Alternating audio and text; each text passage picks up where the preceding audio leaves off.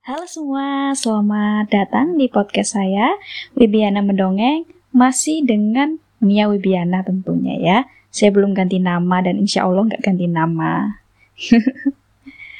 Oke, hari ini ceritanya sesuai dengan judul, yaitu Goret yang tiba-tiba berganti haluan.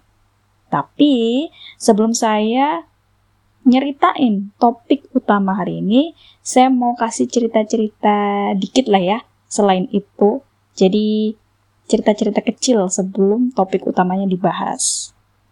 So, kemarin itu saya nyoba pakai teknik yang di um, sarankan sama salah satu teman saya, yaitu langsung ke mikrofon device. Katanya bakal lebih bagus, tapi ternyata menurut inputan dari pendengar saya, dari teman-teman saya yang dengerin itu kurang oke. Okay. jadi suaranya tuh kurang kenceng gitu katanya. Suaranya lebih kecil terus kurang jelas. Ya udah saya balik lagi pakai teknik yang default paling oke. Okay. tekniknya gimana? Ya gitu deh pokoknya rahasia Mas Yan kenapa dirahasiain ya biar jadi konten lah nanti bisa diceritain Oke. Terus ini tadi kan saya sempat chattingan gitu kan di grup chat sama teman-teman deket saya. Ada yang minta materi financial literacy. Jadi literasi finansial.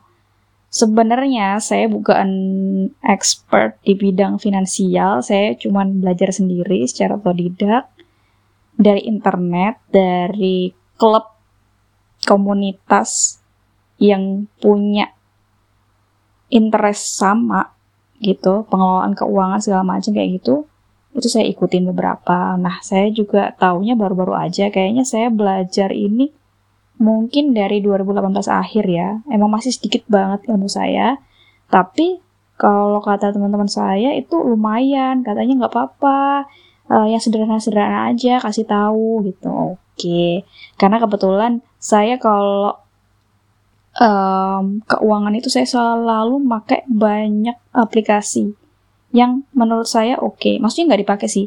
Um, ada yang dipakai sampai sekarang, ada yang sebagian itu memang saya coba dan download untuk saya pengen tahu gimana sih aplikasi ini bekerja gitu. Terus mereka fiturnya tuh apa aja. Terus kita bakal bisa dapet benefit apa dari aplikasi ini semacam itu. Mungkin yang belum tahu kenapa sih saya suka banget kayak gini, saya itu bekerja di bidang IT. Jadi, tapi walaupun nggak bekerja di bidang IT ya, saya tetap tertarik sih untuk mencoba-coba hal yang seperti ini. Jadi begitu. Um, untuk jadwal podcast ini kan masih random banget sih, sesuai sama topik saya yang bawain beberapa hari yang lalu itu random. Uh, jadi mungkin kemungkinan besar saya bakalan up upload itu setiap hari paling mungkin adalah jam 22 atau jam 10 malam. Kenapa saya pilih waktu itu? Karena itu waktu di mana saya udah beres ngapa-ngapain. Gitu. Biasanya saya ngerekam itu waktu saya udah selesai semua pekerjaan, baru saya ngerekam. Dan sebenarnya lagi, saya itu udah ngerekam dua cerita lain.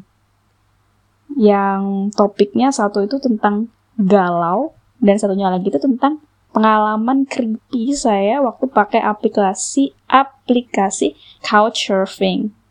Nah, cuman menurut saya setelah saya denger dengerin lagi beberapa kali kok dua rekaman ini tuh terlalu vulgar gitu loh kayak terlalu ada hal-hal yang sensitif di situ yang kalau saya rilis ke publik nanti saya pikir ini kayaknya bakal jadi masalah. Jadi uh, mau saya dengerin lagi terus mau saya catat saya kasih note mana-mana yang ini harus dihapus gitu. Jadi masih harus lewat proses proses edit dulu sebelum dirilis gitu ya udah akhirnya saya ngerekam lagi aja deh yang baru yang ringan-ringan aja yang emang ide ceritanya udah ada jadi nggak perlu uh, create dari nol banget gitu oh iya untuk yang cerita-cerita random itu rencananya bakal saya move ke weekend aja gitu ya. Jadi yang weekday itu cerita-cerita pengalaman saya menggunakan aplikasi. Terus yang weekend itu cerita ya selingan. Jadi bisa tentang apa aja. Sesuai dengan namanya, random banget gitu. Kalau yang Senin sampai Jumat itu pasti adalah pengalaman saya menggunakan aplikasi. Reviewnya, atau pengalaman buruk, atau pengalaman baik, itu nanti bakalan saya bikin kontennya di weekday. Ya, intronya udah cukup. Jadi balik ke cerita topik utama kita hari ini yaitu go ride yang tiba-tiba berganti haluan. Nah, ini udah saya alamin beberapa kali sih sebenarnya. Tapi ini cerita yang paling epic karena ini yang kejadian pertama kali. Mungkin di tahun 2019 ya. Karena saya sering naik gorat itu kalau saya nggak tahu tujuannya. Maksudnya saya tahu tujuan tapi nggak tahu cara ke sananya. Biasanya saya lebih aman naik go. Jadi tinggal tinggal naik doang. Terus ya udah bilangin ke bapaknya, Pak ke sini. Udah tinggal tungguin aja ntar juga sampai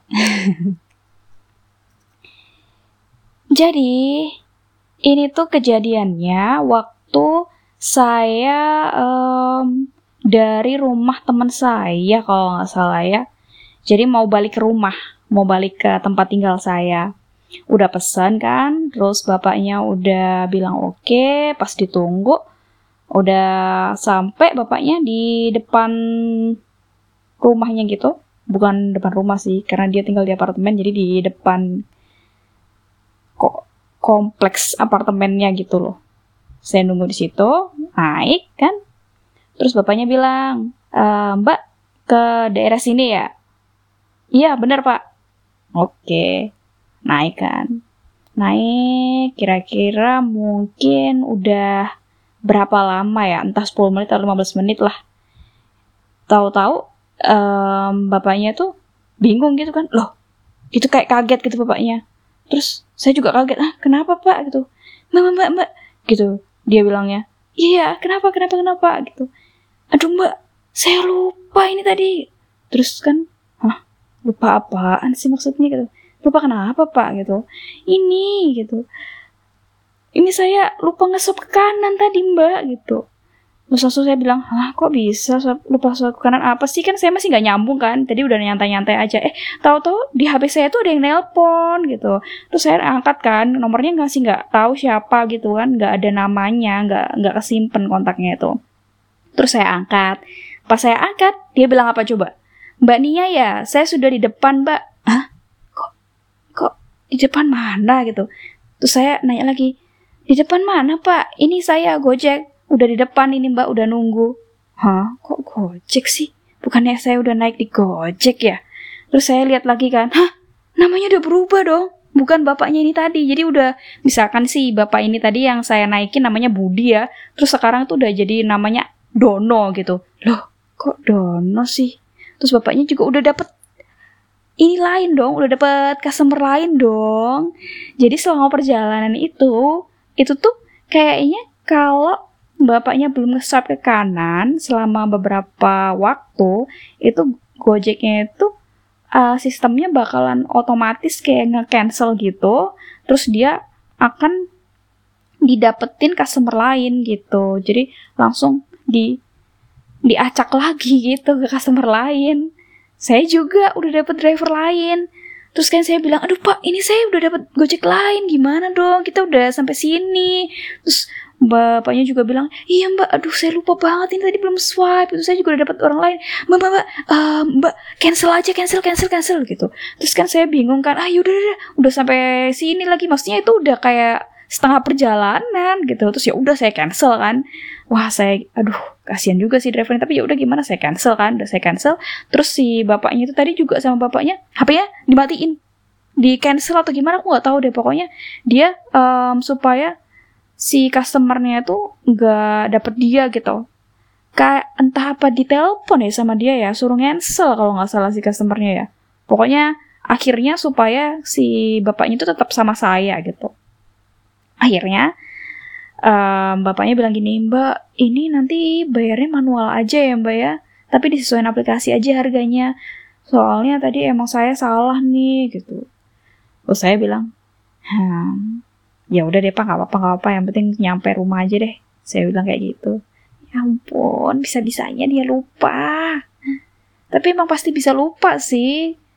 Karena itu kan sesuatu yang dilakukan secara manual ya. Kalau manual itu kan orang pasti ada lupanya. Dan jadi kejadian kayak gini tuh mungkin banget akan terjadi. Hmm. Terus ya udah kita lanjutin perjalanan setengahnya sampai rumah.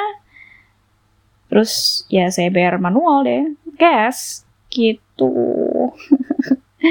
Kalau ada yang inget beberapa episode yang lalu saya juga ada keadaan yang kayak gini tapi beda cerita dan itu yang akhirnya saya harus bayar cash juga. Karena udah nggak bisa pakai sistem lagi udah nggak bisa pakai GoPay.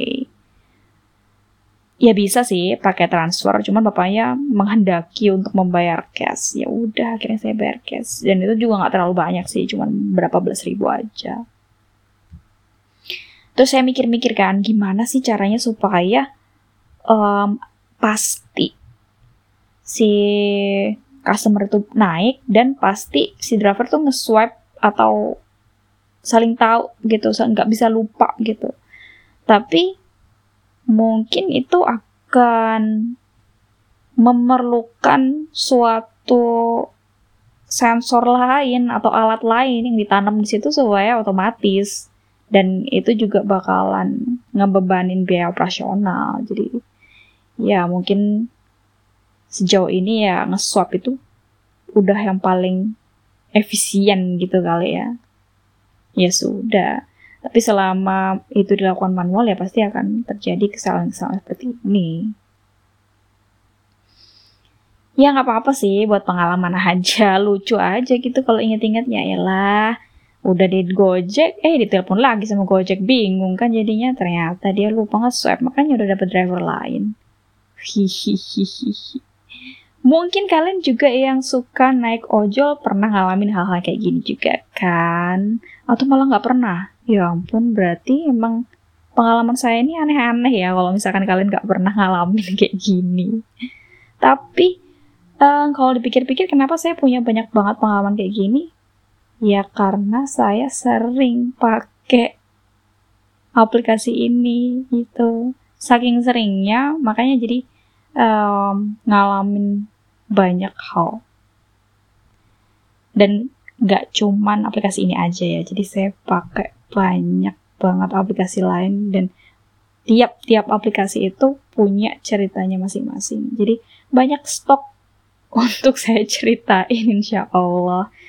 Dan setiap cerita saya gak akan cuman cerita aja. Insya Allah akan selalu ada pelajaran-pelajaran di balik itu. Gitu. Tapi kalau misalkan gak ada pelajaran ya anggap aja hiburan ya teman-teman. Terus ya itu tadi ceritanya untuk hari ini. Mum singkat aja walaupun ini udah sampai hampir 14 menit. Untuk nextnya ceritanya tentang apa? Saya lihat-lihat dulu. Kalau misalkan dua ide cerita tadi yang udah saya rekam itu udah lolos sensor, mungkin saya akan rilis. Kalau enggak, kita akan hmm, nyelesain episode-episode yang udah saya bikin draftnya. Jadi episode yang ojol ini saya udah bikin draftnya sebanyak 20 cerita. Tadinya tuh saya mau bikin tuh kayak gini. Um, saya niru kayak yang youtubers-youtubers itu. Jadi mereka tuh punya episode, misalkan nih kayak ada temanya, temanya cerita horor gitu. Jadi mereka cerita horor tuh selama satu bulan penuh. Setelah itu mereka akan cerita lain lagi. Maunya tuh kayak gitu. Cuman saya pikir secara pribadi dan masukan-masukan um, yang ada itu bilang kalau diselingin aja gitu. Jadi biar ada apa ya istilahnya ada oase di tengah padang pasirnya gitu. ya ampun padang pasir saking garingnya gitu kali ya. Ya udah. um, semoga plan saya itu berjalan dengan lancar ya semoga konsisten juga insya Allah sih saya mau konsistenin terus blog juga bakalan saya update minimal satu bulan sekali insya Allah weekend nanti saya bakalan update blog juga dan saya bakal ngulik gimana caranya masukin ini ke YouTube karena udah pakai device banyak banget tapi tetap aja nggak bisa bisa tetap kayak stuck gitu loh. Entah kenapa saya bakalan ngulik dulu. Pas weekend nanti janji janji janji pada diri sendiri untuk ngulik dan cepet-cepet upload ke YouTube. Supaya YouTube saya juga ada kontennya. Dan banyak orang yang ternyata nggak punya Spotify. Dan mereka katanya kenapa nggak diupload di YouTube aja sih? Soalnya YouTube itu bisa dipasang kayak lonceng gitu. Jadi kalau ada upload langsung ada notifnya. Bilang kayak gitu. Oke oke. Ya ya ya ya, ya. tunggu tunggu tunggu tunggu ya. Insya Allah. Pelan pelan Oke teman-teman, sekian dulu cerita dari saya. Makasih banget udah dengerin, makasih inputannya, dan pokoknya makasih, makasih, makasih. Sampai jumpa di podcast yang selanjutnya. Bye.